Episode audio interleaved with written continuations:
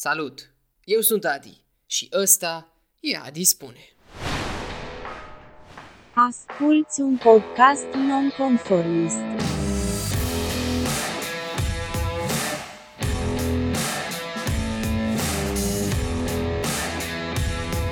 Eu sunt Adrian Angel, omul din spatele acestui proiect și te invit, pe durata acestui episod, să faci ceea ce vrei tu. Dar cel mai important, poate să asculți. Ăsta e un podcast despre oameni și poveștile ce îi compun. În episodul de astăzi al acestui podcast, uh, nici nu mai știu cum să-i mai zic dement, l-am făcut în toate felurile până acum și o să-l mai fac încă de aici încolo, o avem pe Alexandra Blaș. Bună, Alexandra! Mulțumesc că ai acceptat să-ți faci timp din timpul tău să stai de vorbă cu mine. Bună, Adrian! Nu e ca și când aveam foarte multe lucruri de făcut? E, da, am auzit că ești foarte ocupată, mai ales în ultima perioadă, așa că mă bucur că... Chiar mă bucur că ți-ai făcut timp. Da, și eu mă bucur pentru uh, invitație. Vezi în ce să vorbesc. E, da, uite, uh, hai să începem cu o scurtă prezentare. La, la mine la podcast oamenii se prezintă singuri. Că e bine să vorbească singuri de bine despre ei. Uh, da, că altcineva nu face, nu?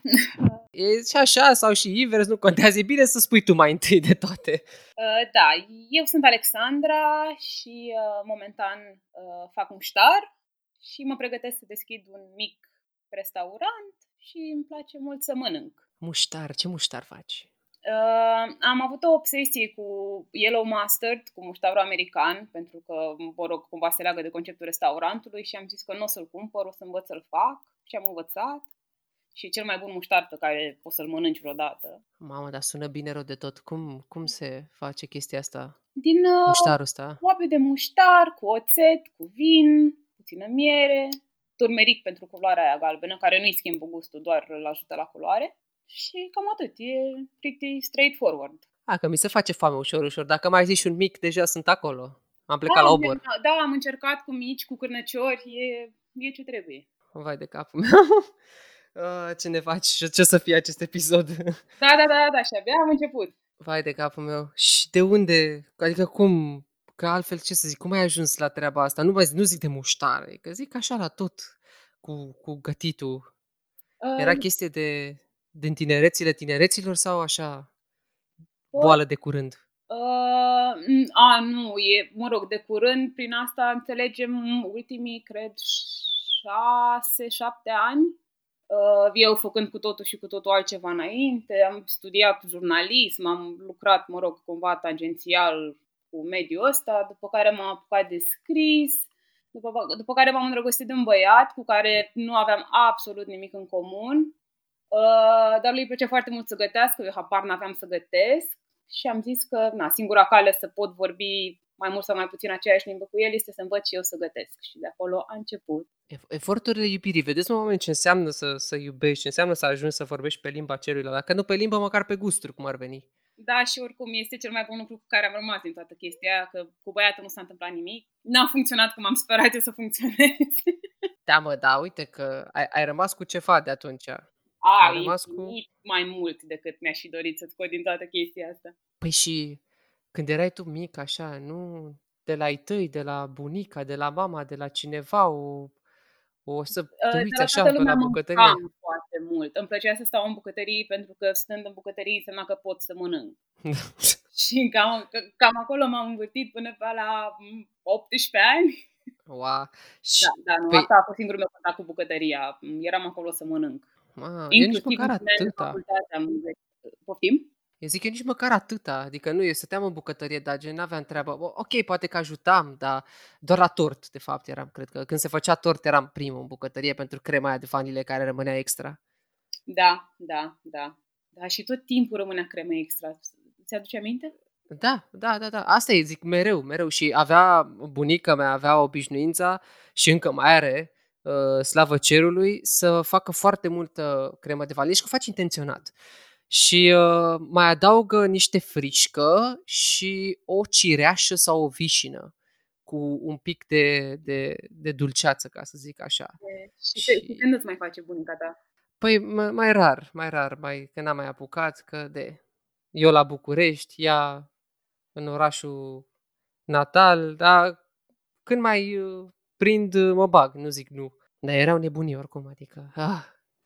Da, da. Cum să zic eu, din toate felurile de mâncare pe care le-ai, le-ai văzut tu de când erai mic așa, na? sau mă rog, până de, de mică și până să-ți vină ție boala ca lumea, n-a fost nici măcar un fel de mâncare la care să fi zici, bă, vreau să gătesc asta, vreau să, să fie atât de bun încât să-și vreau și eu să învăț să-l fac. Absolut nimic, niciodată. Nu. Aș fi mâncat orice, totul era bun, puteam să mănânc orice, dar să le fac eu n-am avut niciun interes. Nici măcar în facultate, când a trebuit să fac de mâncare, când nu, stăteam singură și trebuia să mănânc totuși ceva. Un an de zile am mâncat doar paste și în al doilea cred că doar cartofi prăjiți. Sună, sună ca anul meu de facultate, da. Da, da, da, da, da, da, exact. Păi ce să faci? Semi-preparate și aia e. Hai cu ele la tigaie, tonă de ulei, mega condimente și salut. de la mama de la Unești, ocazional, cu chifteluțe. Mamă. Da, da. Da, eu primeam chifteluțe, nu sărmăluțe. Ia, dar nu aveam treabă cu eu. La mine orice venea de acasă, orice pachet era bine primit de acasă, mers la tren frumos, bătut la geam acolo la Da, domnul... da. Ce cozi mai făceam un autogar. Aia zic. Ce vremuri erau pe atunci. Acum, mă rog, și acum cred că se dau pachete la greu. Bine, acum mai puțin că, na, cu corona nu știm cum se dau, cum se iau, dar Da. Era o treabă. Păi și cum a fost, mă, drumul ăsta al tău de la pasiune, așa, când s-a stârnit atunci în îndrăgosteala aceea și cum te-ai gândit tu, mă, ia stai mă așa, ia stai tu o leagă, că parcă, parcă e o treabă aici. Păi uite, nici măcar asta n-a plecat de la mine, că, cum îți spuneam, am început să gătesc, era în perioada în care mai scriam și pe niște bloguri, am început să scriu inclusiv despre mâncare, mai o rețetă și maica mea, care a fost tot timpul obsedată ca eu să studiez, orice fac să studiez mai mult și mai mult, mi-a făcut cadou, deși n-am cerut niciodată de ziua mea, un curs de bucătar, în ideea în care când scriu pe blog să am habar despre ce scriu, că așa îi se părea ei care sens. Și am făcut acest curs de bucătar um, în momentul în care am... A, și am făcut practică într-un restaurant aici în București. Și în momentul în care am pășit prima și prima dată în bucătărie, am zis că, bă, eu, eu asta vreau să fac. Nu știu exact ce s-a întâmplat. Era ora prânzului, era un haos, era o nebunie, era restaurantul plin și toată lumea părea că știe exact ce face și nu se uitau în stânga, în dreapta, dar nici nu se loveau și totul mergea așa ca o mașină foarte bine unsă și am zis, da, eu aici vreau să fiu. Și Unde, acolo... unde s-a întâmplat asta? Poftim? Asta, unde, când ai intrat prima oară în bucătărie, ce, ce an era? Uh, 2014. 2014, da. Cred că în primăvară, vară, undeva acolo, la, într-un restaurant la, la Radisson, în București.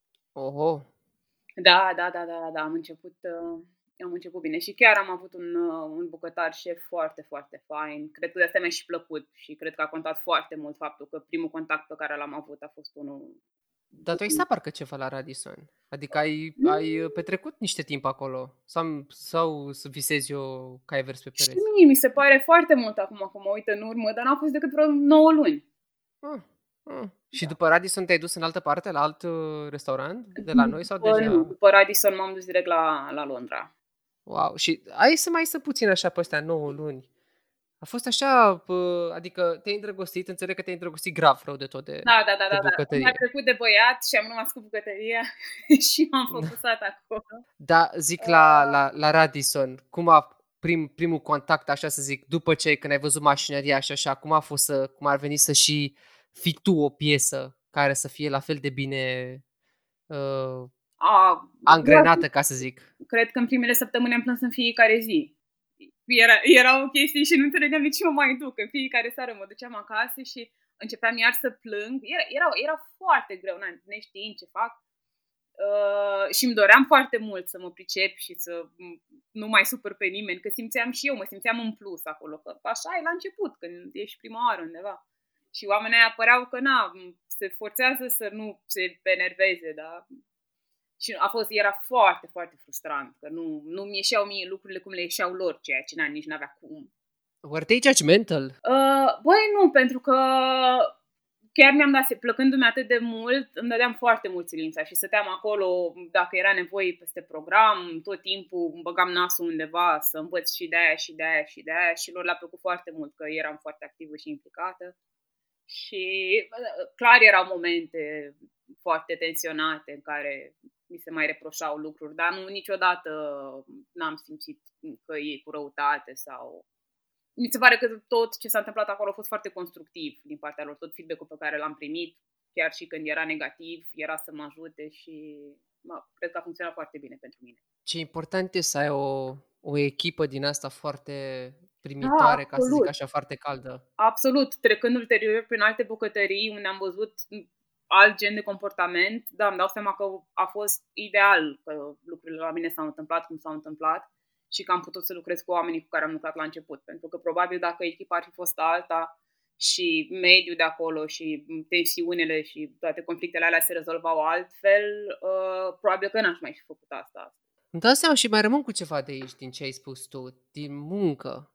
Că te băgai și acolo și acolo să te și peste program și să dai practic, dădeai totul ca să, să înveți cât mai mult din, din bucătăria aia. Și îmi dau seama pentru că uh, mă confrunt și eu cu ceva în perioada asta și mi-a dat eu seama, așa m-a lovit ca un fulger, m-a trăznit, că, băi frate, dacă vrei să, nu neapărat să ajungi cineva, dar dacă vrei să fii extraordinar de bun și să te recunoască lumea pentru ceea ce faci în domeniul tău, bă, frate, trebuie să muncești, de să-ți sară capacele. Sigur, asta nu înseamnă să-ți, nu știu, uh, distrugi sănătatea, de oricare ea, psihică, fizică și așa mai departe. Bă, trebuie să muncești. Am văzut la un fotograf, ăla, mă rog, ăla nici nu avea timp să respire, practic, dar era peste tot. Și curs, și shooting astăzi, și curs peste două ore, și el mai ajungea la două noapte acasă. Exagerarea asta, dar îmi dau seama cât de important e să super muncești. A, da, și a, apropo de ce spui tu că e exagerare, ulterior în Londra, la unul din restaurantele în care am lucrat, am muncit 100 de ore pe săptămână timp de 9 luni fără nicio zi liberă. Dar putem să revenim la subiectul ăsta. Da, pe, o să mergem acolo. Stai puțin că acum mai... wow! 100 de... Apropo de pasiune și de na, că îți dorești să înveți, că îți dai seama că pleci cu un dezavantaj, că la fel, eu aveam 25 de ani când am intrat în bucătărie, că na, erau puștani de 17-18 care găteau mai bine decât mine și mi-era clar că am avut un handicap începând atât de târziu și nici nu mai aveam energia pe care aș fi avut-o probabil la 18 ani să fac asta. Wow, da, păi și atunci, asta zic, ne facem atunci bagajele, hai să zburăm în, în Londra, dar ă, tu când ai plecat în Londra, ai plecat pentru că uh, ai zis, ai plecat de nebună sau gen ți-ai căutat, băi, uh, am găsit ceva, vreau să mă duc acolo sau de ce direct afară la străini și n-ai mai, uh, cum să spun așa, n-ai, n-ai mai stat pe aici pe la noi? Um, începusem să am destul de mult contact cu foarte multă lume din industrie, cu bucătari care lucrau, nu știu, în același restaurant de 3, 4, 5 ani de zile și erau pe aceeași poziție, făceau același fel de mâncare, nu știu, schimbau meniul la 2-3 ani și mi s-a părut că n-am nicio șansă reală să progresez aici și să învăț chestii pe care ți-am zis, deja mă apucasem târziu și am zis nu vreau să mai pierd 3 ani stând într-o singură bucătărie făcând același lucru timp de 3 ani și că dacă vreau să recuperez din handicapul ăsta pe care știam că l-am și să învăț cât mai multe lucruri, ar fi bine să o fac în altă parte. Și cred că am ales Londra în primul rând pentru că mi-a fost comod uh, din cauza limbii cu franceza n-am, uh, n-am avut tangențe niciodată și, mă rog, fusesem acolo, era un oraș care mi-a plăcut foarte mult tot timpul și am zis că, na, cel mai rău caz, dacă nu mi se potrivește, pot să mă întorc și să mă gândesc unde să mă duc în altă parte. Da, ți-a fost greu să iei hotărârea asta? The giving nu, goal, adică nu, gen toate... Fost, uh, o mega inconștiență și mai mult o fugă. N-a fost o decizie luată așezat cum a fost acum când m-am întors a fost o...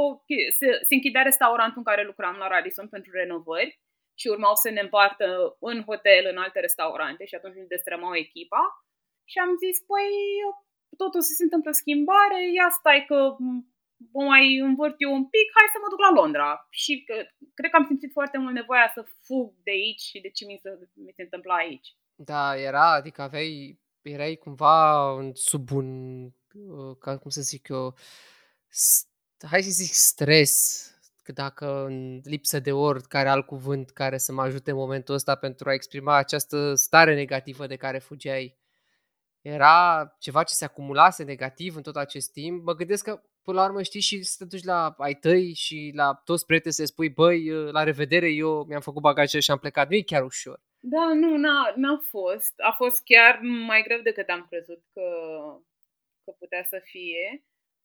Dar, nu știu, am, am, am vrut să fug de aici, am vrut să-mi demonstrez mie că pot să fac chestia asta și eventual departe de susținerea lor mei pe care am avut-o cam tot timpul până acum și mă simțeam așa cumva ca un, un, un bibelou, ca un bibelou, că mereu mă ajutau mama și tata și m-au mega susținut tot timpul, dar am simțit eu nevoia să, să mă rup de ei, să fac chestia asta singură.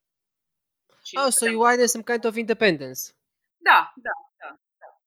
Wow, păi, uh, da, și ai ajuns la Londra, până la urmă, pe Heathrow, ai pus pașii pe, pe pământ uh, britanic da. Care au fost primele lucruri pe care le-ai, le-ai pus uh, la punct acolo?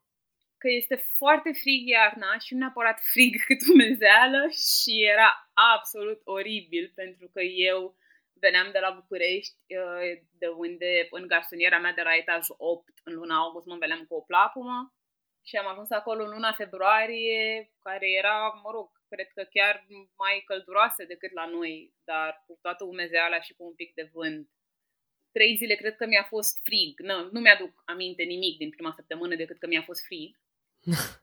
da, nu.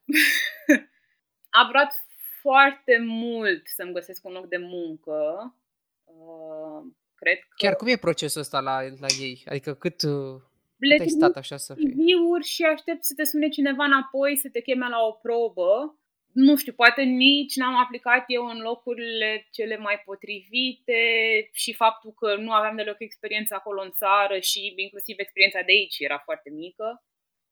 Uh, da, a durat undeva la o lună și jumătate, cred, să, să-mi găsesc primul job. La al doilea a fost mult mai simplu. Uh, dar da, am trimis, nu știu, cred că 10 CV-uri în vreo 10 locuri diferite și am așteptat o lună de zile să mă sune cineva să, să mă cheme la o probă. Și m-au sunat unii, m-au chemat, m-am dus și am rămas acolo. Și în tot timpul ăsta era și un proces de acomodare pentru tine. A, da, era da, da, am făcut turism. Cum se face? Te duci și mănânci în locurile alea bune în care ai vrut să mănânci de 4 ani de zile, să vizitezi toate muzeele pe care nu le-ai vizitat în săptămâna aia când ai fost tu acum 5 ani la Londra și ai vrut să le vezi pe toate.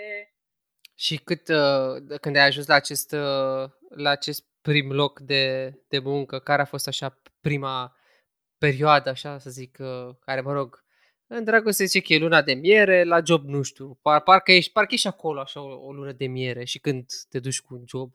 Nu când cred că la mine job. acolo au fost trei zile, maxim. maxim. Uh, da, era o, un lanț de restaurante care avea un fel de deliuri și făceau tot felul de sandvișurele și prăjiturele și uh, pahare cu fructe, cu iaurturi, cu tot felul de minunății pentru micul dejun.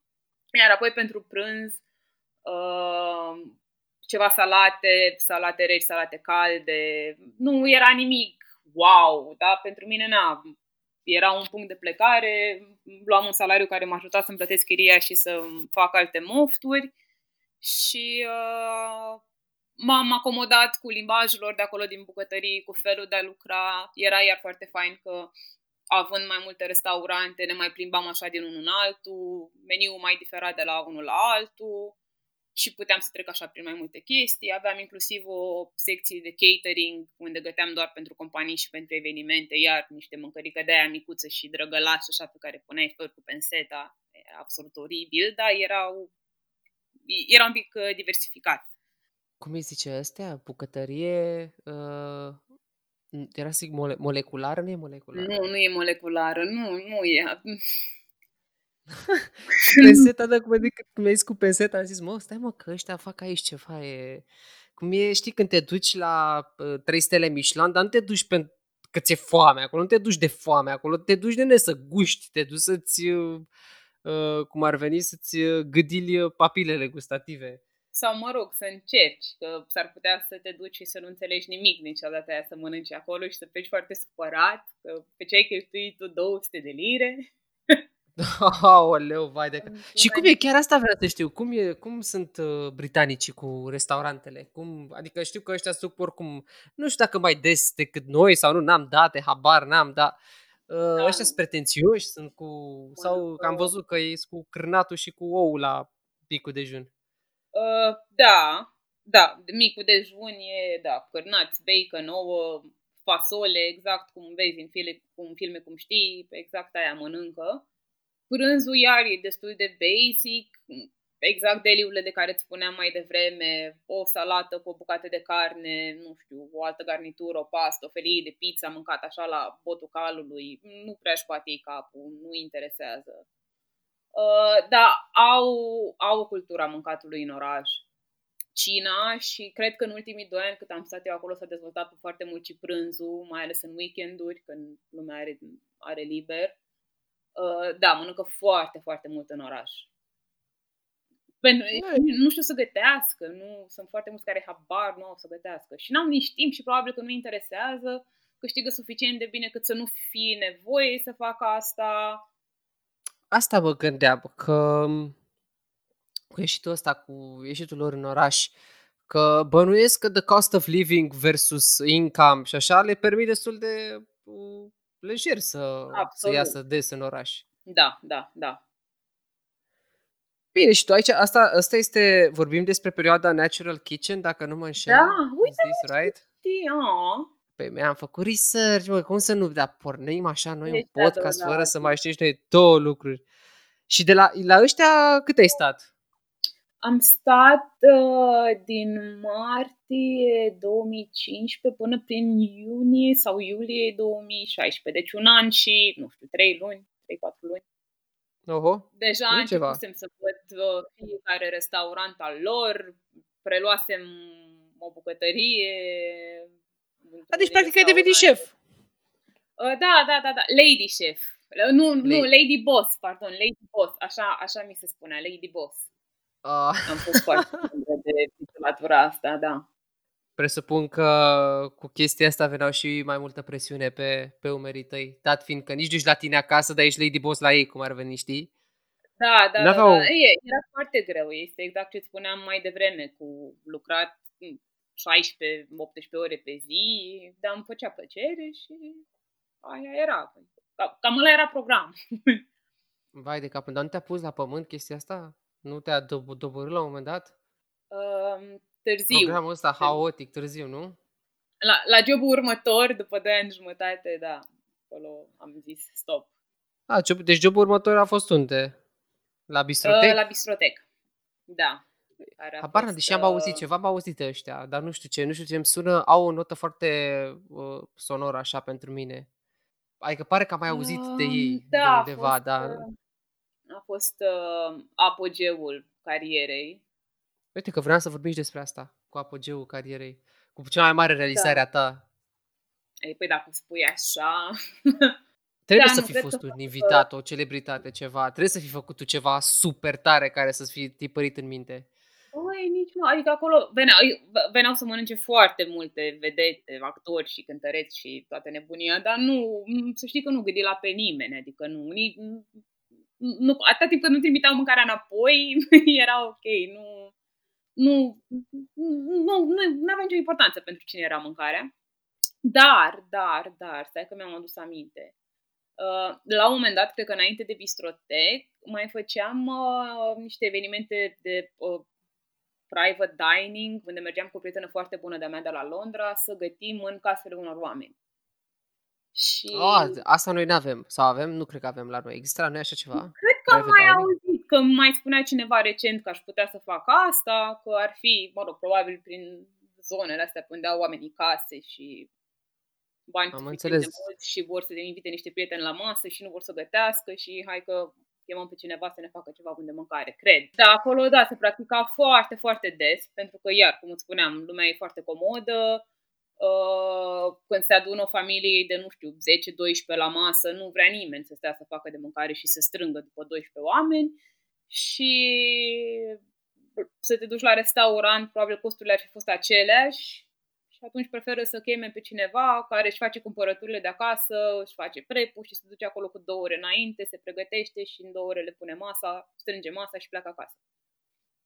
Și prima oară când am făcut asta a fost de Paștele lor, uh, o familie undeva în afara Londrei, o casă exact cum îți imaginezi, cu gard jos, cu multă verdeață, cu multă cărămidă roșii, cu veverițe țopăind așa în curte, absolut minunat. Uh, și am aflat abia după ce am uh, terminat cu servitul mesei că sărbătoreau Uh, era casa unor bătrâni și au avut copii invitați acolo și bătrânul, bătrânii uh, sărbătoreau faptul că ea a fost, uh, nu mai era bolnavă de cancer la okay. ultimului control, iar uh, el sărbătorea faptul că hotărâse să pună capăt chimioterapiei, care îi făcea foarte rău și că împreună cu familia care îl susține foarte tare, au hotărât că vrea să-și trăiască viața cât o mai avea din ea, fără să treacă prin tratamentul la chinuitor.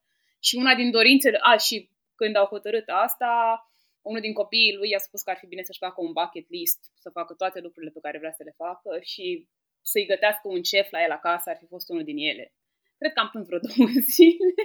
Vai de capul meu, wow! Cred că a fost, da, una din cele mai rewarding experiențe în, în bucătărie. Ce poveste, uitată! Da, și inclusiv și vezi iar mentalitatea asta lor, că nu, noi nu avem asta. Nu... Asta vreau, vreau să te întreb și de diferențele culturale, dar hold on a second, vai de capul meu. Ceea ce un fel de una caldă, alta rece, știi? Ceva de genul acesta. Da, da, da. Și bine că mai aveam puțin bine că tu mi-ai spus asta cu, cu casă, cu, cu gazon frumos, cu gard, cu cărămidă roșie, că mă gândeam, pe da, și Sfântul Petru la intrare, ceva de genul ăsta, știi? Mă pregăteam să mă pregăteam să zic. Wow, ce tare! Bun, da, ne revenim puțin.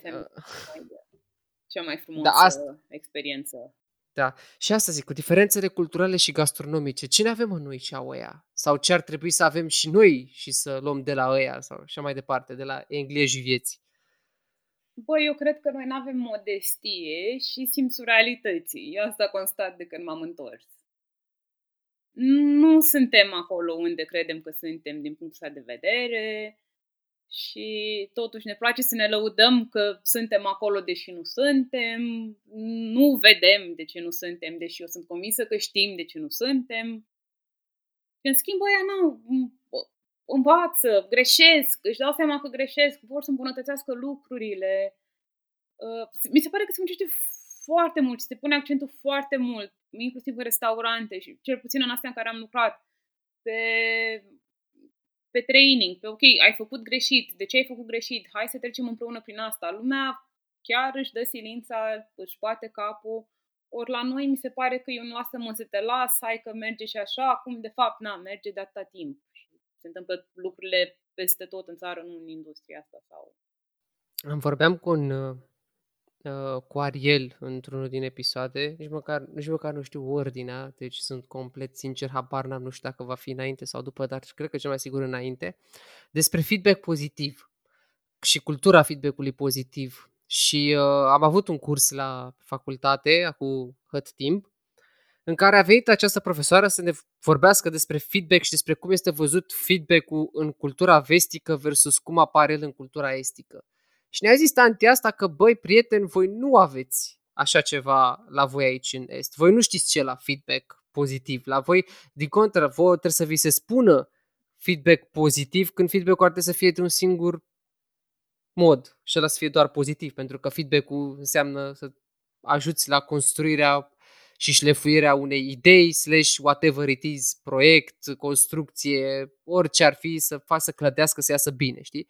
Și apare noi nu avem chestia asta. La noi orice feedback este mai întâi luat negativ și iese ranchiună și ies cântei și ies animozități în loc să... Da. Bine, depinde și cum e dat feedback-ul, că la adică dacă vin și știi cum e, bat pula de masă și zic că, a, că nu știu, că nu știu cum, normal că nici ăla de partea și altă nu să zică, da bă, ce mult mă ajuți, ce tare, ai că facem ca tine știi? Și cred că e și asta. Enough. Cred da, că ducem uite, lipsa asta. Maxim. Și iar e o chestie pe care am observat-o de când m-am întors în țară, când tot așa am fost în diverse locuri, am mâncat chestii și pur și simplu na, s-au întors la mine și ok, și cum vi s-a părut, cum și mi se pare că îl ajut dacă îi spun cum a fost experiența mea sincer, fără să îi zic că a făcut greșit, că el n-a făcut greșit, doar că pentru mine experiența aia a fost într-un fel. Și absolut de fiecare dată răspunsul a fost cumva că n-am înțeles eu ce vor să transmită ei.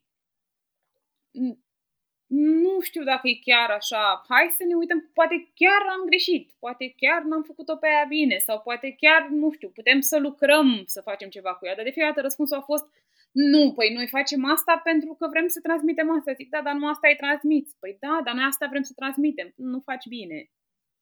Da, mă, că ce ai, că ne strici aici nouă afacerile, fii serioasă, lasă-ne. Da, da, da, da, da, da, și bă, mă, mă deranjează maxim, că nu, pot, nu, nu vine să mai zic nimic nimănui, pentru că o să mi se spună iar că nu înțeleg eu ce au vrut ei să-mi transmită.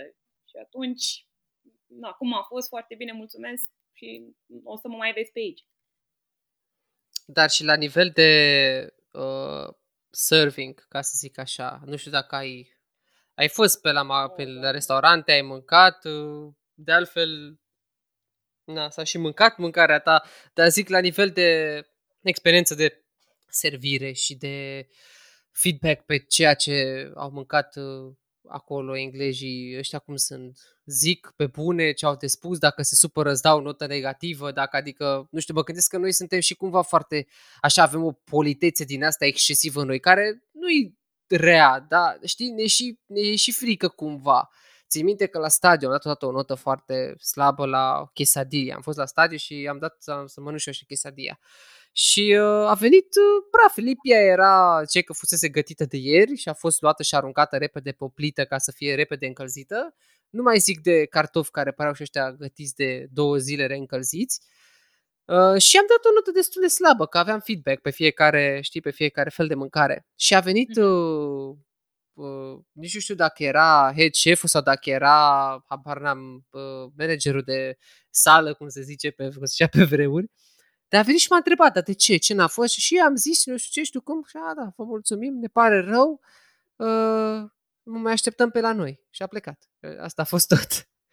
Uh, nu mă așteptam, adică nu vreau, aveam nevoie de, nici de discount, nici de nimica, dar a fost așa la modul, știi, o obligație. Zici că și-a făcut treaba și că la modul, bă, ăsta mi-a dat o notă, ce scrie la regulamentul casei? A, trebuie să mă duc să-l întreb de ce mi-a dat nota asta. A venit, m-a întrebat, a plecat.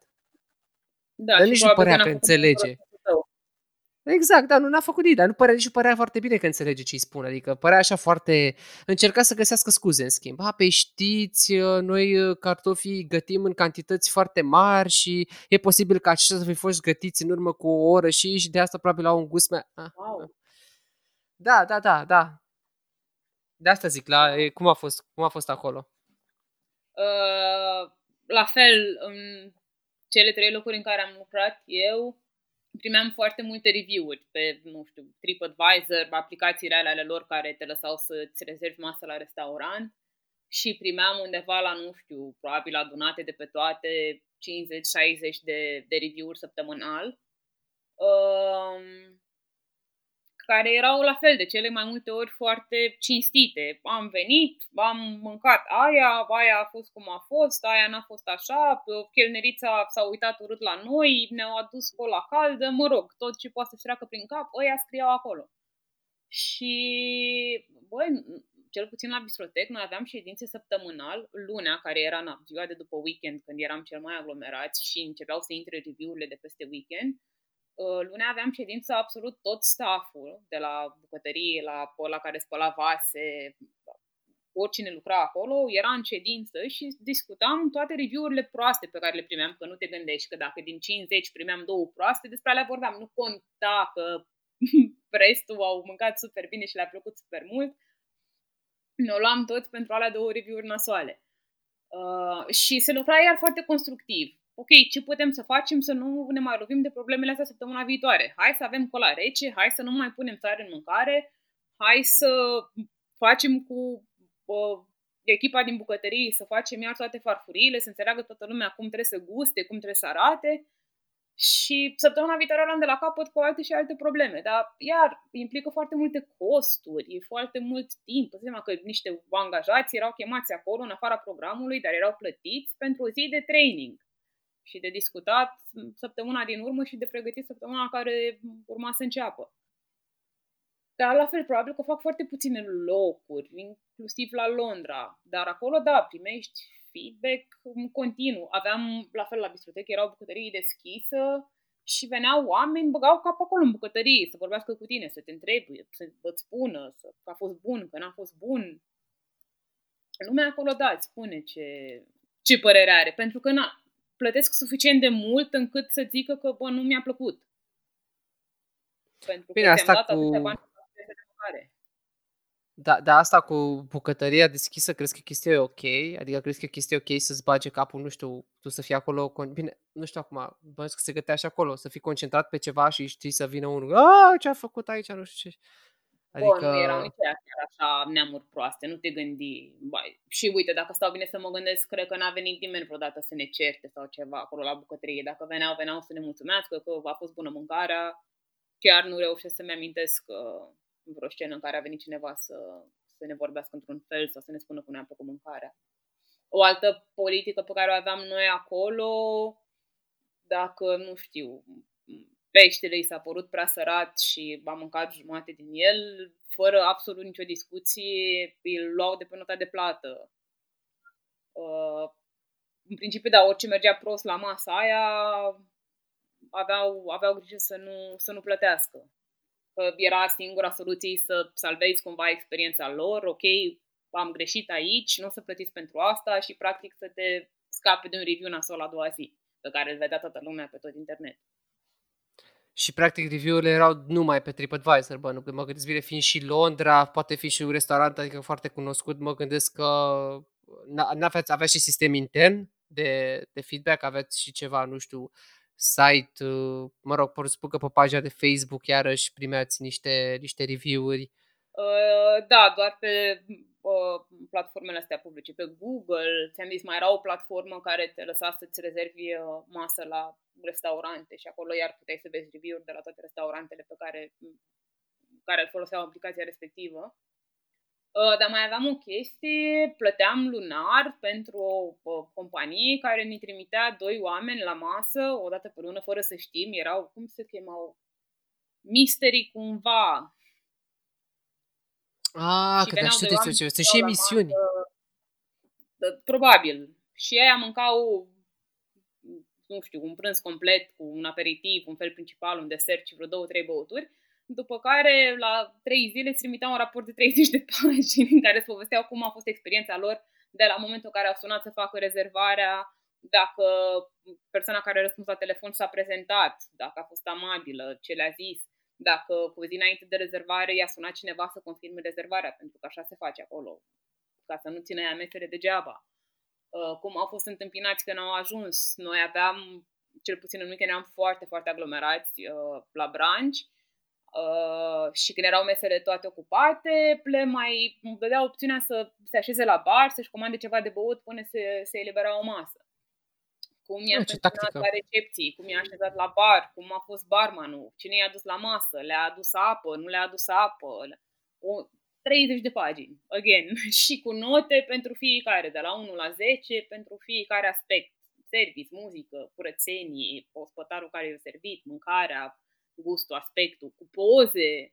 Ai compara cu experiența asta cu ceva de la noi? Adică Nu. sunt sigur, cred că se implementează. Trebuie să fie măcar un restaurant care are un asemenea management al calității și la noi, adică cel puțin implementează toate ideile astea de management al calității. Trebuie să fie măcar unul. Nu știu, nu cred că mă gândesc la de pe centru Cred, vechi, nu deși știu. poate ar trebui. Nu, nu știu ce să zic, dar nu... Pentru că im- implică niște costuri foarte mari. Întregul proces și nu văd aici la noi să vrea cineva să investească în asta. A, până la urmă, corect, că nici economia nu se compară cu cea e acolo. Și cu implicit nici consumul, cred. Asta e drept, da, da, da. Pro- Again, nu suntem acolo. Mi-ar plăcea să se întâmple asta în câțiva ani. Acest podcast e foarte ro, dar nu și vegan. Zici-mi o fază amuzantă pe care ai avut-o în bucătărie. Am avut Sunt mai curios. multe faze amuzante. Bă, Am- trebuie să fie... Eu, Știi, aveam o colegă care avea, avea o vorbă, că încercam eu să o convin să lucrăm 15 ore în plus și să stea cu mine acolo și zi, îi spuneam, come on, Olivia, it's gonna be fun. Și am răspundea, fun for me or fun for you? și zic, hey. Așa și cu astea, întrebări amuzante pentru mine sau așa amuzante în general? No, no, no, pentru tine. Îți dau una la schimb și cu mine, dar cu mine de când eram mai mic, ca să fie și pachetul așa complet. O, o boacănă, ceva, nu știu, ceva care ai, ai, ai ieșit bine, n-ai, n-a, n-a fost nimic grav, dar gen la modul erai, păi ce? Am dat, uh, am dat doi oameni afară din bucătărie în aceeași zi, într-o sâmbătă, unul dimineața, în timpul serviciului de dimineață și unul seara. Amintește că ți-am spus că aveam o bucătărie deschisă. Uh, pe la, cu la prima a fost ușor, i-am zis să plece, să se ducă unde știe el, nu să plece de acolo. Și a plecat, a fost foarte mm, calm și a primit uh, mesajul foarte, foarte bine. În schimb al doilea și deja îți spun, era seară, eram suficient de obosită. A tot insistat că, please, șef, please, nu știu ce, hai, nu, ieși, ieși, ieși și n-a vrut să iasă și l-am luat de guler și l-am târât de gât în fața restaurantului, în fața bucătăriei, în fața oamenilor care stăteau să mănânce și l-am scos din restaurant. Mamă, Gordon Ramsay! Păi, Ce s-a uh, întâmplat? O, da, o luasem un pic așa, eram destul de, de agresivă și verbal și un pic în comportament. Bine, nu te gândi că n-am, n-am bătut pe nimeni, n-am, nu, nu i-ardeam cu tigăile sau chestiile astea povești de care mai aud în bucătării, care sunt adevărate. Hai de capul meu. Da, dar devenisem da, destul de, de agresivă. Dar asta era în ultimul meu an la Bistrotec și probabil că da, oboseala acumulată și stres și foarte multă presiune. Dar da, eram un fel de, de bau-bau. Primeam, gândește-te că în ultimul an toate felicitările pe care le-am primit de ziua mea de la colegii de acolo erau cu Happy Birthday Bitch. Adică. nu cred. Dar primeam felicitări și eram zic, băi, ok, nu mă respectă, dar măcar le e frică. Mamă, dar și imaginez cum a fost faza asta, toată lumea mânca și tu ce fac ăștia, mă? Deci nu te uita capul în pământ, e bună mâncare, e bună, bună, da, da, da. În timp ce tu îl dai pe ăla de guler. A fost fabulos, unul din manager trecea așa agitat cu foarte multe farfurii goale în brațe să le ducă în zona unde se spălau vasele și la un moment dat a zis, bă, nu știu care, cum, dacă ți termină tot circul ăsta, cineva să caute pe YouTube, că sigur a filmat-o cineva pe asta. Ai căutat să vezi dacă a fost pe Uh, YouTube? Băi, știu că au căutat ei în seara aia, după care n-a murit isprava, că am zis, haideți să uităm totuși cu lucrurile astea s-au întâmplat, că mai aveam și niște șefi și nu voiam să audă chiar toți. Dar, uh, uite, acum că spui, s-ar putea să, să încerc să caut ceva. Să vedem. Mamă, poate deveni celebră, nici nu știi. Știi cum sunt uh, seria aia de clipuri de la BuzzFeed cu I become a meme and this is the story of it. Da, da, da. Cu da, oameni da, care da. nici nu știau ce au făcut în ziua respectivă și s-au trezit uh, la un an distanță sau doi s-au trezit că sunt pe tot internetul Clar. cu mimuri. Da, și gândește-te că altfel așa arătam om foarte normal și eram ca o panseluță cu fundă mare în păr, că așa aveam eu tot timpul și șosete colorate, pantaloni așa destul de scurți, se vadă șosetele colorate, chiar ziceai că sunt o încântare, sunt splendoare. Ai, Și tu acolo, vii și futus Dumnezeu, vreau Da, da, da, da, doamne, da, nu știu, cred că în- însuram în continuu la un moment dat, da, v- vorbeam foarte urât, nu puteam să spun nimic fără mm, fuck it, fără, nu, nu, nu puteam să vorbesc cu nimeni fără să cenzur. Pa, acum o să, o să, să nu zici că devin uh, vreun elitist sau mai știu eu ce, că aduc asta în discuție. Era o fază, mă rog, o fază din uh, ce am mai citit și eu cu nebunii ăștia de autori de noștri, cu Cioran, care bă, era el, mula, mă rog, se mutase la Paris, era la Paris și, uh, mă rog, a învățat franceză, vorbea franceză, dar, mă rog, a scris și în caietele lui, spunea, bă, dar să te bag în pizda mamei nu poți să spui altcumva decât în românește. Și o înjurătură nu poate fi spusă altfel din suflet decât în limba în care ești născut să o spui. Sunt perfect de acord. Știi cât este de obositor să poți să înjuri doar cu fuck you și fucking shit și fucking hell? Adică asta, cam asta era tot. Bine, dar nu-ți mai scăpa și ție una în românește, vorba aia, Da, nu că ba trebuie da. să înțeleagă ei, dar mai Da, las-o două. Timpul, da, da, da, da, și aveam tot timpul colegi care erau de, did you say anything? Stai tu liniștit. N-ai tu treabă. Aveam, aveam un coleg uh, italian la un moment dat care când spunea uh, când înjura în, în italiană, semăna foarte, foarte mult cu jurăturile noastre și mi-aduc aminte că mi-a atras atenția când a zis probabil ceva legat, nu știu, ceva morții măsii și ceva morte de la madre sau cam așa ceva și am zis, a, frățioare, vină un cu... pe mine pe limba ta, înțelegi că e mai bine. Oh, ce povești. Da.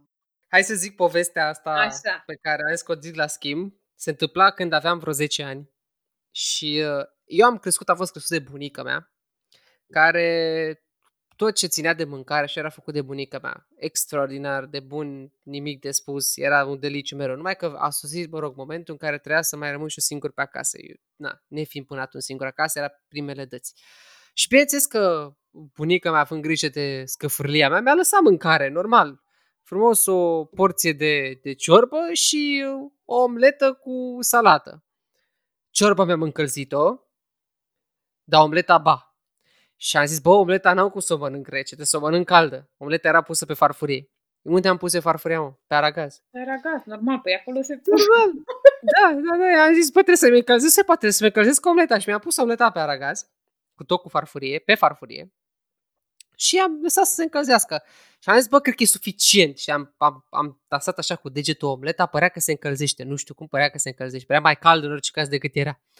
Și am că acum e momentul să o iau de paragaz. Și când să iau de paragaz cu mâinile goale așa, de la 10 ani mea, că iau acum omleta să o pun, ce vorbești, că frigea farfuria aia, că îți dai seama, pusă direct pe foc.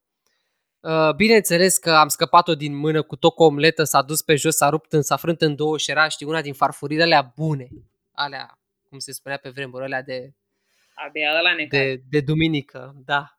E, și m-am, m-am căcat pe mine de frică în momentul ăla. Am zis, mamă, fii atent că vine bunica mea acasă, vine maica mea acasă, vede farfuria asta spartă. Ce, ce să mă fac? Ce fac? Ce, ce fac cu viața mea? Ce, unde și am aruncat eu farfuria completa direct pe geam, aproape în capul tânticilor care stau la bancă și spărgeau Ah. semințe. Da, vecinele, practic. Îți dai seama că eu am zis, mama, am scăpat, n-am lovit pe nimeni, tot e o regulă, m-am pitit repede după perfaz să nu mă vadă. Să... Și seara îți dai seama ce s-a întâmplat. Că a venit maica mea direct cu farfuria în mână, de jos. Ea s-a întors de la muncă, i-a dat uh, vecine. Uite, doamnă, ce face copilul dumneavoastră? Și mi-a arătat farfuria la final. Am luat o mamă de bătaie. Da, de, luat-o? așa, asta a fost, da, asta a fost experiența mea cu bucătăria la 10 ani. Prima. Da, da, uite, vezi, n-a fost un început bun, drept urmare tu nu te-ai făcut bucătar. Nu, dar am învățat totuși să gătesc niște chestii, dar nu, mai mult de, nu, nu mă duc unde nu știu, unde nu fierbe oala, nu mă bag, adică lasă e, cu ale mele. De, vorba aia, de-aia sunt eu aici să fac mâncare și tu vii și mă ocup eu. Trebuie neapărat oricum să, să, să vin, dar ajungem și acolo. Uh, zi-mi așa, uh, cu, ne-am stabilit așa cu gătitul, cu munca, cu... Mă interesează și cu traiul pe acolo. Știu că tu ai, uh, te-ai bucurat de multe chestii la Londra, multe chestii de care, din păcate, aici știi cum e. Când anunță câte o trupă că face turneu european, apoi nu te aștepta să fiți România în turneul european, că România nu e parte din Europa. Da, Toate turnele europene se opresc în Germania maximum și aia la revedere, v-am pupat. din păcate, da. Dar iar nu cred că merităm multe trupe să ajungă pe aici. Uh, Tu ai văzut multe chestii acolo, te-ai distrat bine de tot. Zim niște highlight-uri, niște da, chestii. Da, da. O, Primul an la Londra, toți banii mei se duceau pe chirii și pe concerte. Cred că la două săptămâni mergeam la un concert. Uh, la fel, în primul an, cred că am mers cel mai mult la teatru, am mers la operă. Da, cu concerte am încercat să rup cam tot timpul. Uh, cred că Foo Fighters rămâne în continuare ce am văzut eu mai bun live. În concertul lor, nu festival. Uh, da, da, da, da, da, da, da. Care a fost Îmi un imaginez. concert anulat, uh, ăla era încă cu piciorul în gips. A fost absolut fabulos, fabulos, fabulos. Cu Iggy Pop care a cântat în deschidere. Și cum ți Doamne ajută. Ceva bun, da, da. Uh, iar experiența unui concert pe Wembley, care întâmplător a fost și Coldplay, cum se putea mai bine. Și uh, cu Andra am fost la concertul Coldplay pe Wembley. Mi-a mai povestit, Andra, ceva, că ați fost și la uh, favoritul ei, Și la unde tu ai Drake. făcut. Da, da, da, unde tu ai făcut, practic, cunoștință, ți-a și plăcut, mi-ai zis că ai rămas cu el. Da, da, da. Că Aș zic așa. vrut să merg și a doua zi, că avea concert și a doua zi. Dar, din fericire, am reușit să prindem bilete la The National. Nu ne-am mai Aoleu. putut să vedem pe James. Uh, Dar cum se, întâmplă? Mai vadă cum se întâmplă? Ai, mă, e Londra, e Pol, n-ai ce să faci. La teatru l-ai văzut pe Benedict? Cu un bărbaș? Uh, băi, nu, nu, dar l-am văzut pe Andrew Scott. Uh, Ah. Prima piesă de teatru la care am fost a fost cu James McAvoy. Uh, Ce tare. și l-am mai văzut, cum îl cheamă, e un săr uh, care a jucat în uh, Pirații din Caraibe, un nenic. Cum îl cheamă, mă? Și a jucat și în Game of Thrones. A, cred că... Bătrânel. Aș zice, să, aș zice că, că îmi dau seama cum arată, adică pot să-l... Jonathan știi, să-l... cumva. Stai, mă. Acum ne uităm. Da, și eu Uite. caut. Dar bine, cât cauți tu cu Andrew Scott, domnul Moriarty din, din Sherlock, Oh, da. uh, mi se pare un actor formidabil. Mi se pare un actor, uh, un actor formidabil. Bine, l-am văzut uh, p- p- p- de curând în pandemie, pentru că a dat, uh, au dat ăștia de la teatru din Londra uh, gratis pe YouTube niște Da, piese. da, da, mi-aduc aminte. Da, și a fost uh, o piesă în care a jucat uh, a- atât el, dacă nu mă înșel, cât și Benedict Cumberbatch. Nu știu dacă mănânc rahat sau dacă e sau nu e așa. Dar uh, a fost excepțional. Mi-aduc aminte. Jonathan Price, mă. Jonathan Price, da, așa. Da, și a fost absolut superb. Mergeam uh, la piese la teatru la Shakespeare, uh, la Globe, uh, și biletele costau o mizerie, nu știu, uh, gândește că pachetul de țigări costa 10 lei și biletul la teatru era 5. Wow! Cred că la un moment dat mergeam în fiecare săptămână. În primul an la Londra, în drumul meu spre casă de la muncă, treceam pe malul Tamisei, dar pe partea cealaltă a teatrului, cumva vis-a-vis de, de, de Tate. Și treceam podul și mă duceam la, la o piesă de teatru. Orice era, nici nu conta. Da, ce frumos! Da, da, da. Ce frumos! Ai fost și la festivaluri pe Am fost acolo? și la festival. Mi-am dorit foarte mult să ajung la un festival și din păcate a fost singurul la care am ajuns în afara țării. La Leeds? Uh, da, am vrut la rating, bineînțeles, ca toată lumea, dar uh, vorbisem. Dar nu e, ace- nu e același lucru? Adică știu că e Reading and Leeds, dar nu e aceeași, nu, același Publicul la trupe Leeds cântă. e un pic mai liniștit, mai multe familii, la Reading chiar te duci să-ți faci capul. Uite, asta nu e știam. diferența. Asta e diferența. Line-up-ul e același, publicul diferă un pic. Aha, asta habar n-aveam. Da, Mă rog, mă da, uitam, mă uitam mereu la băiți, Reading and Leeds, nu știu ce, și cea bine, o bine, dar de ce și și, dacă, adică sunt aceleași trupe care doar cântă, în, mă rog, în zile diferite față de unde cântă în partea cealaltă, like, what is the difference? Aceeași stil de organizare, a, aceleași scene, Exact, exact, da. Publicul, like, what's the difference? E, e publicul, e publicul. Publicul ți-am zis, e un pic mai așezat. Eu am fost cu sora mea, că de fapt de aia am ales să mergem la, la Leeds, că am vrut să iau și pe sora mea să o duc la primul ei festival ever și să nu mai povestească de concertele cu Smiley la care merge la București și zic, hai fata mea că te duc eu să te arăt niște muzică. Uh, și așa am ales să mergem la, la Leeds. Uh, iar n-am, nu poți, cu organizarea la concerte și acolo la festival, uh, gândește-te că sunt totuși, nu știu, 80, 90, 100 de mii de oameni. Nu știu dacă am stat la... Nu reușesc să-mi aduc aminte în momentul în care am stat la coadă mai mult de două minute pentru ceva. Totul merge super repede. Poți să plătești cu cardul oriunde. Nu trebuie să-ți iei jeton de acolo, să te duci să dai banii, să-ți dea jetonul, să iei jetonul, să te duci să iei berea pe care se pune într-un pahar de la de plastic pe care o, o să dai pe tine eventually pentru că este aglomerat. Există pentru festivaluri niște sticle de plastic care imită sticla de sticle de bere sau de cidru și bei Heineken care arată ca o sticlă de sticlă doar că este de plastic și nu face rău nimănui și nu te mai chinui cu mizerile alea de pahare. Uh, mâncarea e decentă, nu se stă, ți-am zis, la cozi nicăieri. E într-adevăr scump, e pricey, ca peste tot. Pe noi ne-a costat un weekend la Leeds, la festival, în condițiile în care am fost doar la o seară de festival și am rămas acolo peste noapte și sora mea n-a plătit bilet pentru că avea sub 14 ani și a costat 500 de lire. Este enorm. Este enorm. Wow! Toate distracțiile. Wow, chiar da, este. cu drum până acolo, că na, inclusiv trenul din Londra până în Leeds. Au costat cât au costat, o noapte la hotel în perioada festivalului, poți să-ți dai seama și tu, că na, e ca la noi.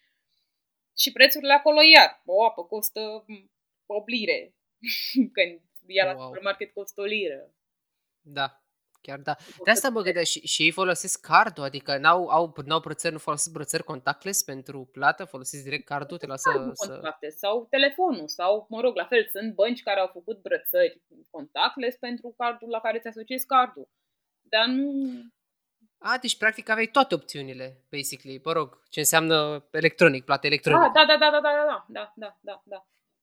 Ce tare. La noi e cu, mă rog, la noi știi foarte bine cum e și la noi. Exact. Uh, au început să intre doar cu, cu brățările.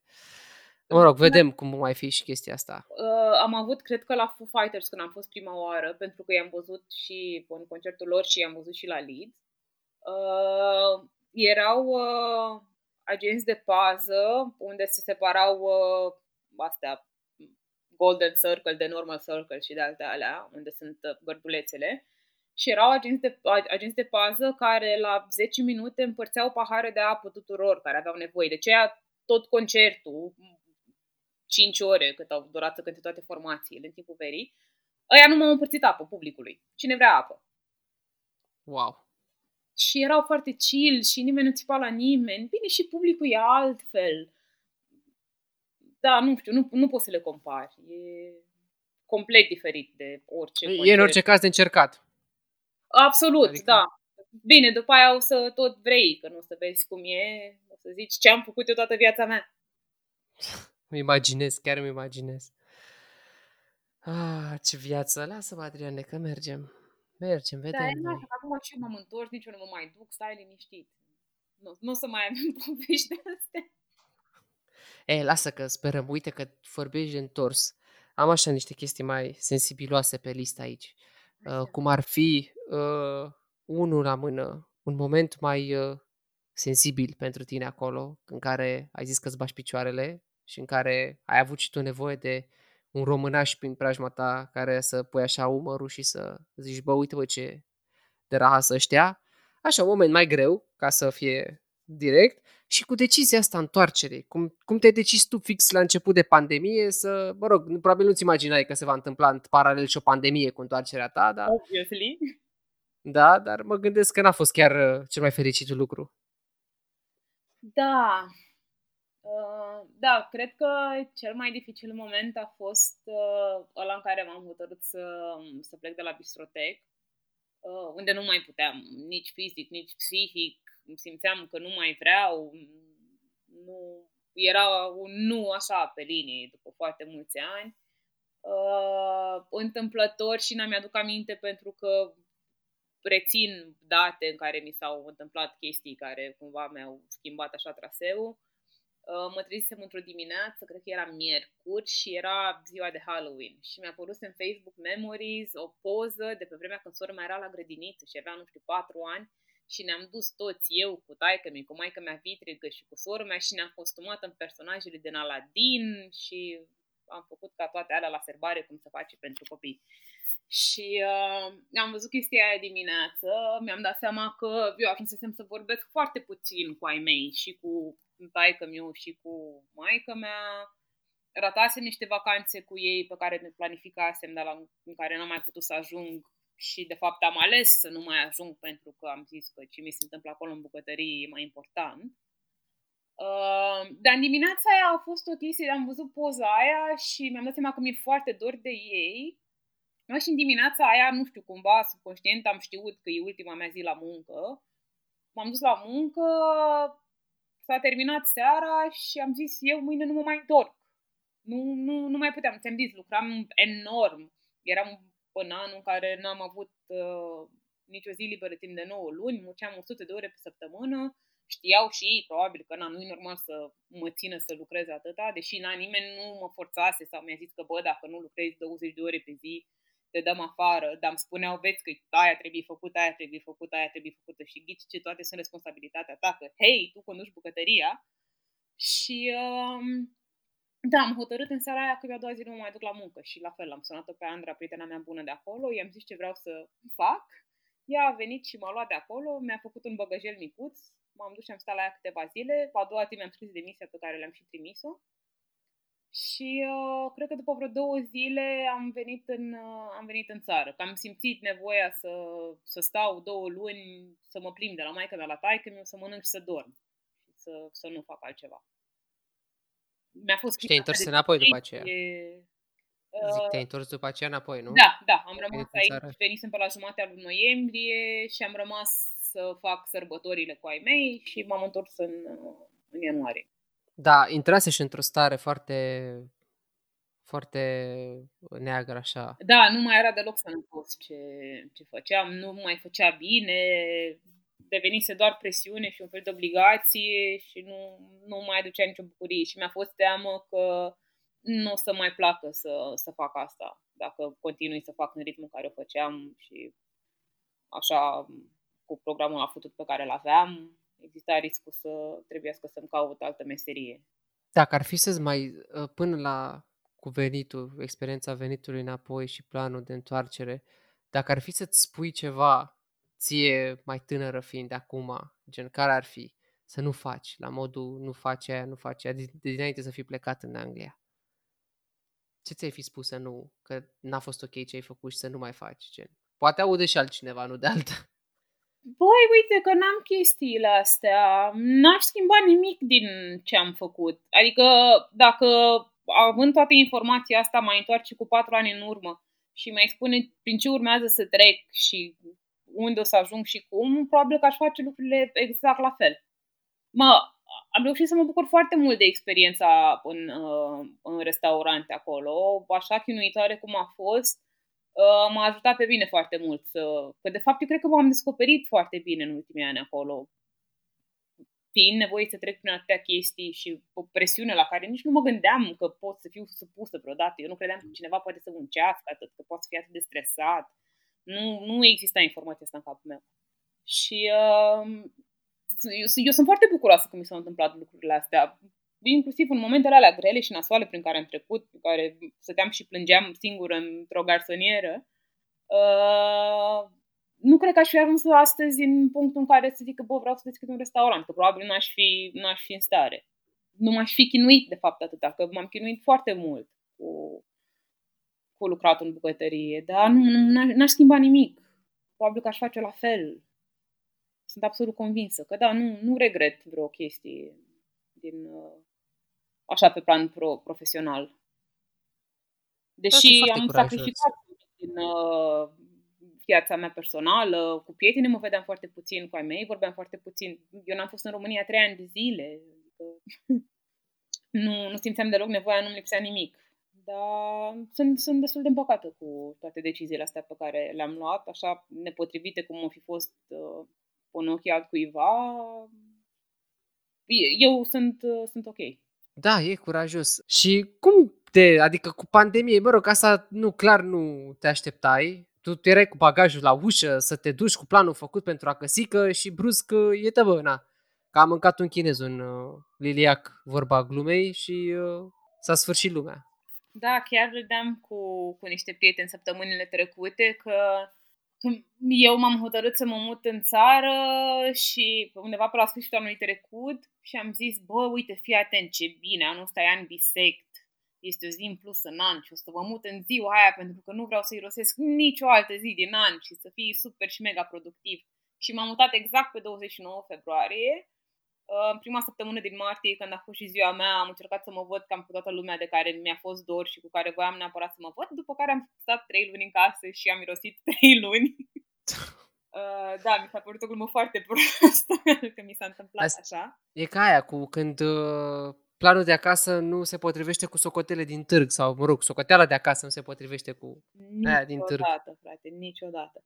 Pe de altă parte, iar încerc să văd partea bună, putea să mă prindă chestia asta la Londra, unde bucătăria din care am plecat s-a închis și nu s-a mai deschis timp de șase luni de zile. Toți bucătăria au stat acasă șase luni de zile, nu știu ce aș fi făcut. Cred că știam să spun câte fire de păr am în cap. Era mai, cre, adică ești de părere că era mult mai nasol dacă te prindea da, pe, da, pe, da, pe tărâm străin. Dar cred că am avut bulan, că m-am întors când m-am întors și am zis, Doamne ajută, las că e bine așa. Mi-am găsit-o de lucru, am văruit în casă, am redecorat, am mai făcut un cozonac. N-a fost atât de nasol. Și uh, ai rezistat, te-ai, te-ai ocupat de chestii, dar cum rămâne cu nebunia asta de, de business pe care te-ai gândit tu, da, man, cu beleaua asta să, să te apuci să, să faci. Pentru cine nu știe, este vorba de un restaurant, s-a zis și la început, repet acum ca să fie cât mai clar. Uh, și dacă, nu știu, la data înregistrării totul este închis din nou, uh, totul mă refer la partea de Horeca. Uh, nu știm când apare episodul, dacă se vor redeschide, sperăm să da. Doamne ajută! Dar cum te-ai gândit la chestia asta? Cum ți-a venit ideea asta? Ai nutrit-o îndelung? Ai zis, bă, eu asta vreau să fac, vreau să am acum și treaba mea? Bă, cam ca toate lucrurile pe care le-am făcut și, din nou, știi că e vorba aia că toate poveștile bune apar la o bere, nu la o salată. Cumva aveam în cap clar că vreau să-mi deschid ceva, pentru că alternativa era să mă duc să mă angajez la un restaurant în București, ceea ce nu îmi doresc, nu, nu mă pasionează, nu mi se pare că există cineva pentru care vreau să lucrez și de la care să învăț. Și stând într-o dimineață foarte, foarte mahmură, cum stai într-o dimineață în pandemie, uh, mi-am dat seama că aș mânca ceva și ceva ce îmi face mie bine la mahmureală, respectiv un sandwich cald așa pe plită cu multă brânză, să se, se scurgă așa grăsimea pe bărbii când muși din el, știi? Mai de capă. Da, da, da, și cu murături și cu murături prăjite, că am făcut obsesiv pentru murăturile prăjite. Și întrebam niște prieteni, bă, unde aș putea să mănânc și eu așa, că m-ar ajuta? Păi știi că nu prea poți și am zis, păi nu fac eu. Și s-a plecat uh, toată ideea cu pickles, care, da, eu am zis așa că o să fie un fel de American hipsterish diner, un all day breakfast cu mâncărică caldă și bună, cu cafea la filtru, cu murături și murături prăjite care sunt tot din zona aia acolo din, uh, din state dar așa mai pe românește și mai între noi, să fie un fel de hangover food.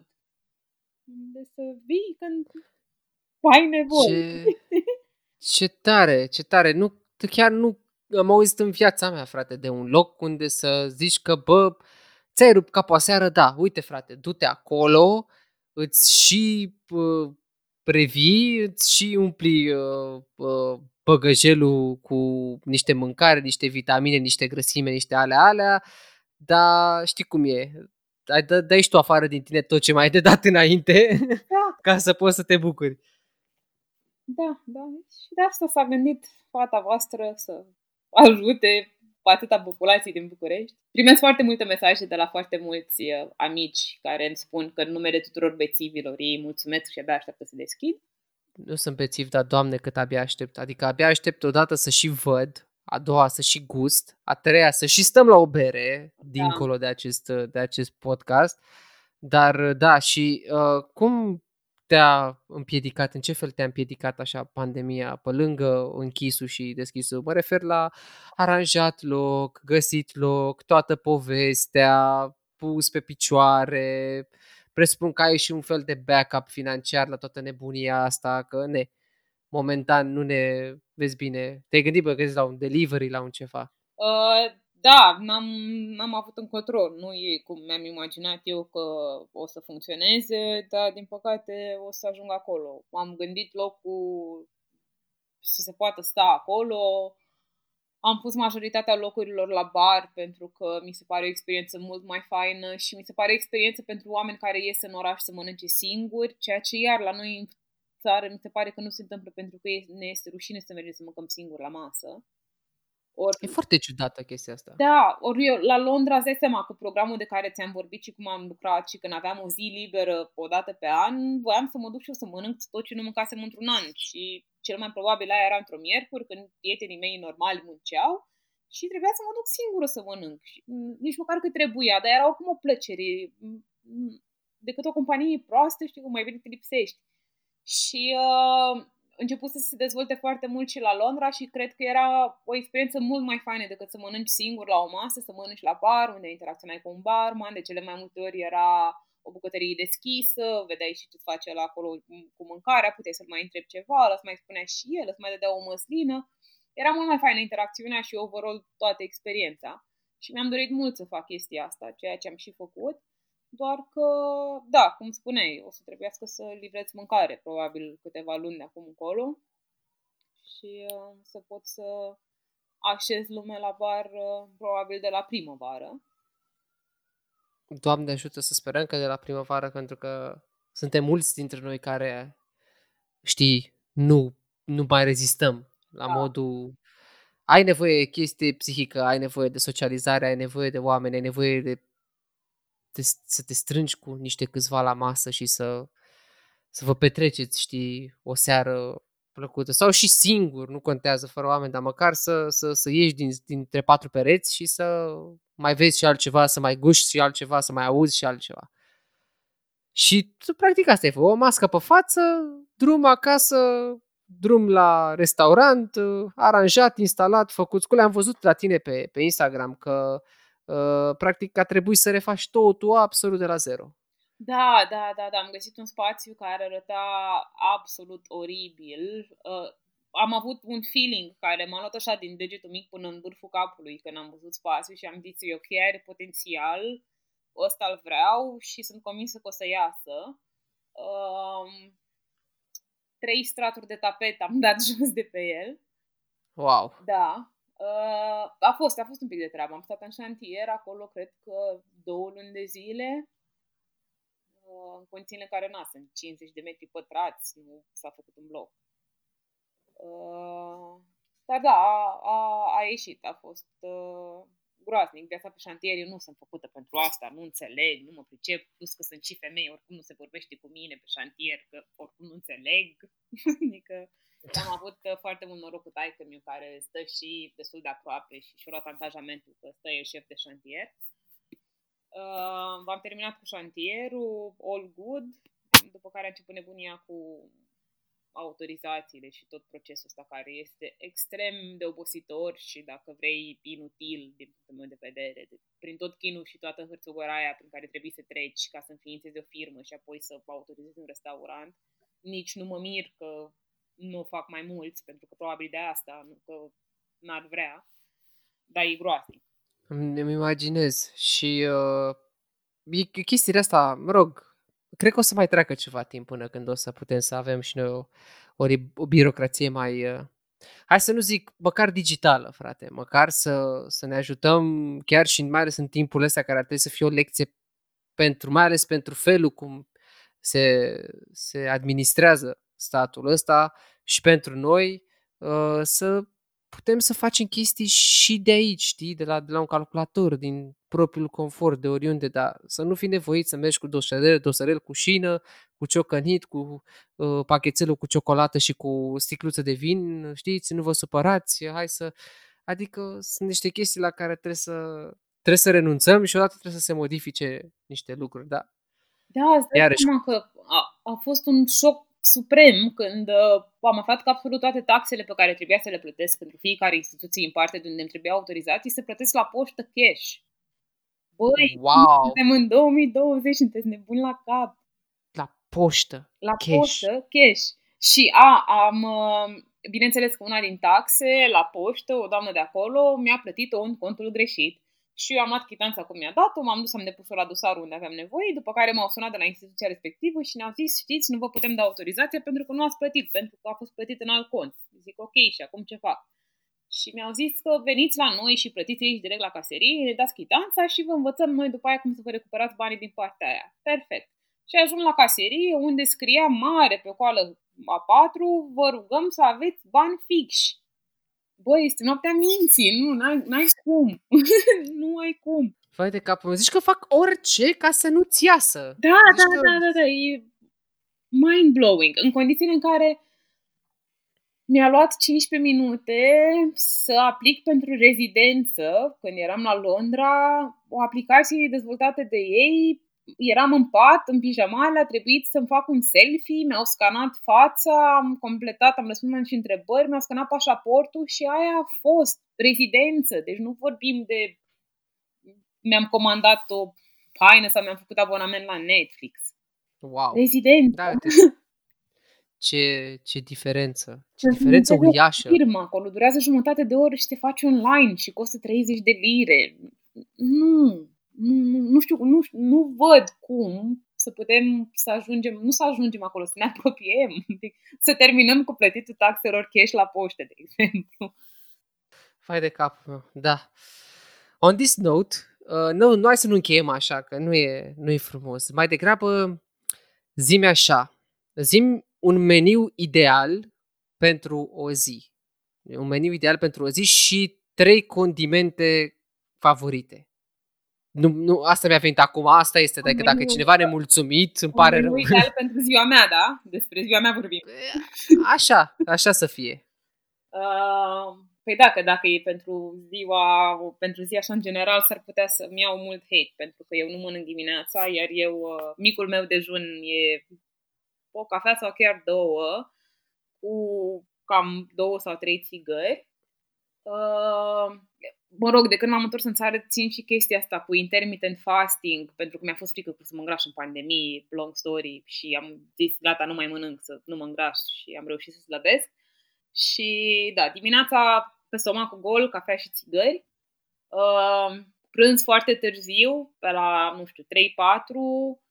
Mm, cred că cartofi prăjiți cu brânză și eu mă așteptam să zici ceva fancy, ceva nu, mișto, nu, ceva care dacă spălește. Probabil 80% din bucătarii care lucrează în Londra, ce mănâncă ei cel mai des și ce le place să mănânce, să zică kebab. Fiecare de la turcul lui, care e la, lângă blocul unde stă. Crede-mă. Nu vrei să vrei să mănânci. Nu vrei să alergi niște bobiți în farfurii cu furculița sau să ștergi o dără de piure pe care ți-au pus acolo și un sosic. Nu, vrei să mănânci. Să Ficăței, uite, da, cartofi prăjiți cu brânză și cu ficăței. Mm. Mamă, ficăței, eu nu sunt cu ficăței. De ce nu? Bătai tot get dar nu, nu, nu pot, nu pot, nu pot. Dacă mi-a arătat ficăței, nu pot. Am plecat, m-a ridicat și am plecat, mă duc, mă schimb țara, mă mut în altă parte, nu. Nu pot, ficăței nu există pentru mine. Oh. Știi cum e vorba aia, când se duce românul la un restaurant uh, ca lumea în străinătate, ce comandă? Cartofi prăjiți și șnițel vienez. Sau șnițel, nu contează, dar cartofi prăjiți și șnițel. Da. vorba aia. Eu cu asta am fost crescut, asta știu, cartofi prăjiți și șnițel. Așa, și zi, zi seara, mănânc seara? Uh, încerc să nu mănânc seara, dar uh, constat că de câteva săptămâni mănânc și cu foarte mult drag, bă, orice foietaj, plăcintă, cu orice, un strudel, o merdenea, o plăcintă de aia pe care o iei tu și o faci în cuptor, știi, de aia congelată, o nemernicie de aia cu brânză și cu spanac și o bagi așa în cuptor și mănânci ca prostul din ea până adormi. da, nu, este ceva de vis. Este ceva de vis, da. Da, nu, nu și mai... mâncarea complicată, așa, așa lambicată, îmi place să mă joc, dar când mănânc îmi place să, să mănânc nu-mi plac uh, porțiile alea mici mm, pe care le pictează unii farfurie. Nu, nu, nu înțeleg mâncarea aia. N-am făcut niciodată mâncare de aia și nu înțeleg. Nu mi se pare că așa ar trebui să arate mâncarea. Deci, când e vorba de gustat, gustăm, când e vorba de mâncat, apoi mâncăm, tată, da, știi cum e, când eu, eu când vreau să fluier, fluier. Da, da, inclusiv asta cu, cu, cu gustatul, că poți să mănânci o mâncare bună, dar într-adevăr într-o porție mică, dar nu mai suport artiștii ăștia, înțelegi, care pun mâncare cu pensula în farfurie și cu penseta. Nu despre asta e vorba. Punem o bucată de carne cu un piure sau cu un sos sau cu o legumă și oprește-te acolo. Nu am nevoie de 5 microierburi, de o floricică, de 3 sosuri diferite, de o spumiță nu știu de care. Nu, nu facem penicilină, haide să ne calmăm. Facem o farfurie cu mâncare. Nu ne mai căcăm atâta pe noi. Ah, și trei condimente? Ah, trei condimente, trei condimente, trei condimente. Alea favorite, pe alea pe care, de exemplu, dintr-o nu știu, dintr-un, nu dintr-un preparat de al tău pentru ceva, dar pentru tine și așa în general, poate și pentru alții, n-ar trebui să, să lipsească, dar care sunt favoritele tale, că așa bine sare piper, poate să zic oricine. Asta chiar că alea baza. acceptați sarea și piperul? uh, mai puțin piperul, seara oricând. Um, uite că nu m-am gândit niciodată la asta. Hai mă, n-ai cum să n-ai niște condimente favorite? Nu, dar pot să zic un condiment care nu-mi place. Zil și pe ăla, că e bun și... Nucșoară, nu suport nucșoară, nu pot să mănânc nimic cu nucșoară. Dar ce aveți, domnule, cu nucșoara? Bine că nici eu nu sunt mare pasionat. Mirosul, Nu, nu, nu, mi se pare ceva groaznic.